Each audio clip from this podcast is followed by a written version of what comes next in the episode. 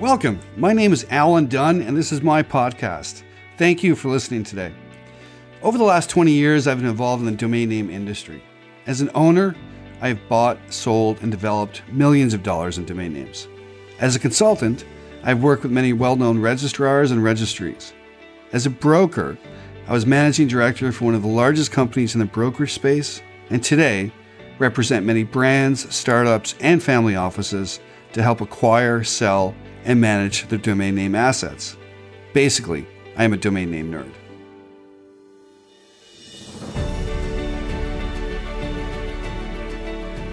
In today's episode, podcast episode number three, I'm going to talk about acquiring a domain name that, on the surface, is not being used.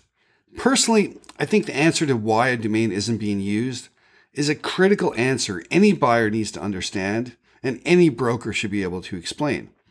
Let's start by imagining you want to acquire the domain name swarm.com. Obviously, a stellar domain. So you visit the site to see what is happening with the domain. A number of things can happen when you type in the letters swarm.com. First, a site could resolve. This site could be some big corporation's homepage, or it may belong to a small beekeeper in Indiana. That's the great thing about the internet. Almost anyone can use the domain. Secondly, you type in the domain name and nothing happens. The URL times out, Google returns a 404 page, or something similar. Most people will automatically classify this as a domain name not in use. Thirdly, you type in the domain name and parked ads show. If you're not familiar with domain name parking ads, they are basically sponsored links shown in the domain, or in some cases, a redirection to ads hosted on another domain. Some even have surveys, but let's not go there. Fourth, you type in the domain name and get a for sale page, a reserved page, or some kind of minimal page with some information. Some of these pages often even have a way to inquire about the domain name. Let's talk about the last two first. Would you consider the domain name in use if you saw ads on the page? How about a for sale page or a reserved page? A lot of people do not define any of these scenarios as use. However, to the domain name owner, and this is something you really, really need to remember, this is how he or she wants to use the domain name. You see, Use is not defined as whether or not the domain name has a big company on it. Domain use is simply defined by how the domain name owner wants to use the domain. Let's say that again. Domain use is simply defined by how the domain name owner wants to use the domain. You know, maybe if you owned a killer domain name like love.com or mortgage.com, you would do the same. I know I probably would. Now, what about the second point I spoke about earlier? You type in the domain and nothing happens. The URL times out, Google returns a 404 page or something similar. Most people will automatically classify this as a domain name not in use. But have you checked the history of the domain name or even the MX records? Many great domain names time out. Maybe the domain was part of an acquisition, maybe the brand just hasn't got around to using it, or maybe there's even a defensive value in not using it. There are numerous reasons why a domain name does not resolve. Again, the use of a domain name is not defined by whether or not a website resolves. The use is purely defined by the owner. What about email? Has somebody you know ever emailed you from a domain that you didn't recognize or you were curious? So you typed in the domain name and nothing showed. Not the spammers, of course. You don't want to type in their names. But let's say Uncle Billy emailed you from billy at homesweethome.com. And you, curious to see what Uncle Billy is doing now, typed in homesweethome.com and it's simply timed out. The natural reaction is to say the domain name is not in use here. However, think about it.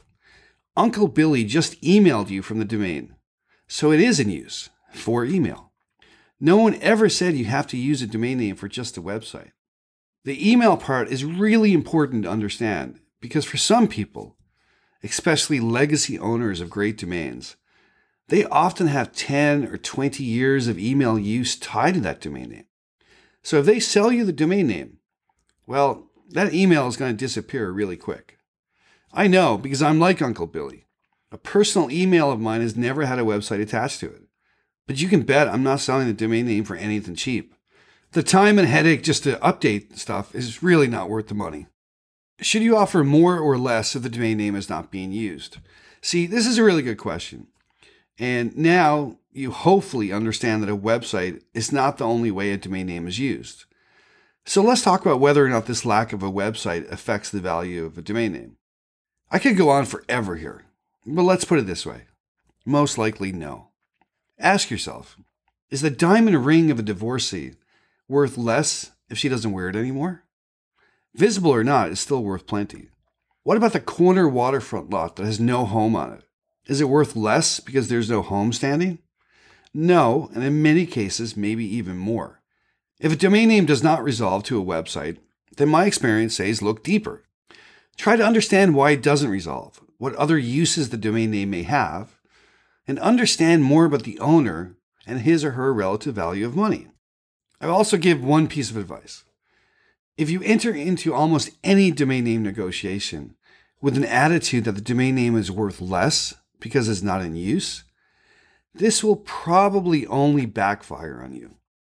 The seller will get offended and probably think you're a schmuck. The broker will likely even think you don't know anything about domains, maybe even the whole internet. And quite frankly, you probably won't get the domain or have a terrible experience doing so. Open your eyes, be kind, and respect the value other people hold for domains. It will get you a lot closer to a successful acquisition. Thank you for listening, and don't forget to subscribe or visit namecorp.com for more information about buying or selling a domain name. Have a great day.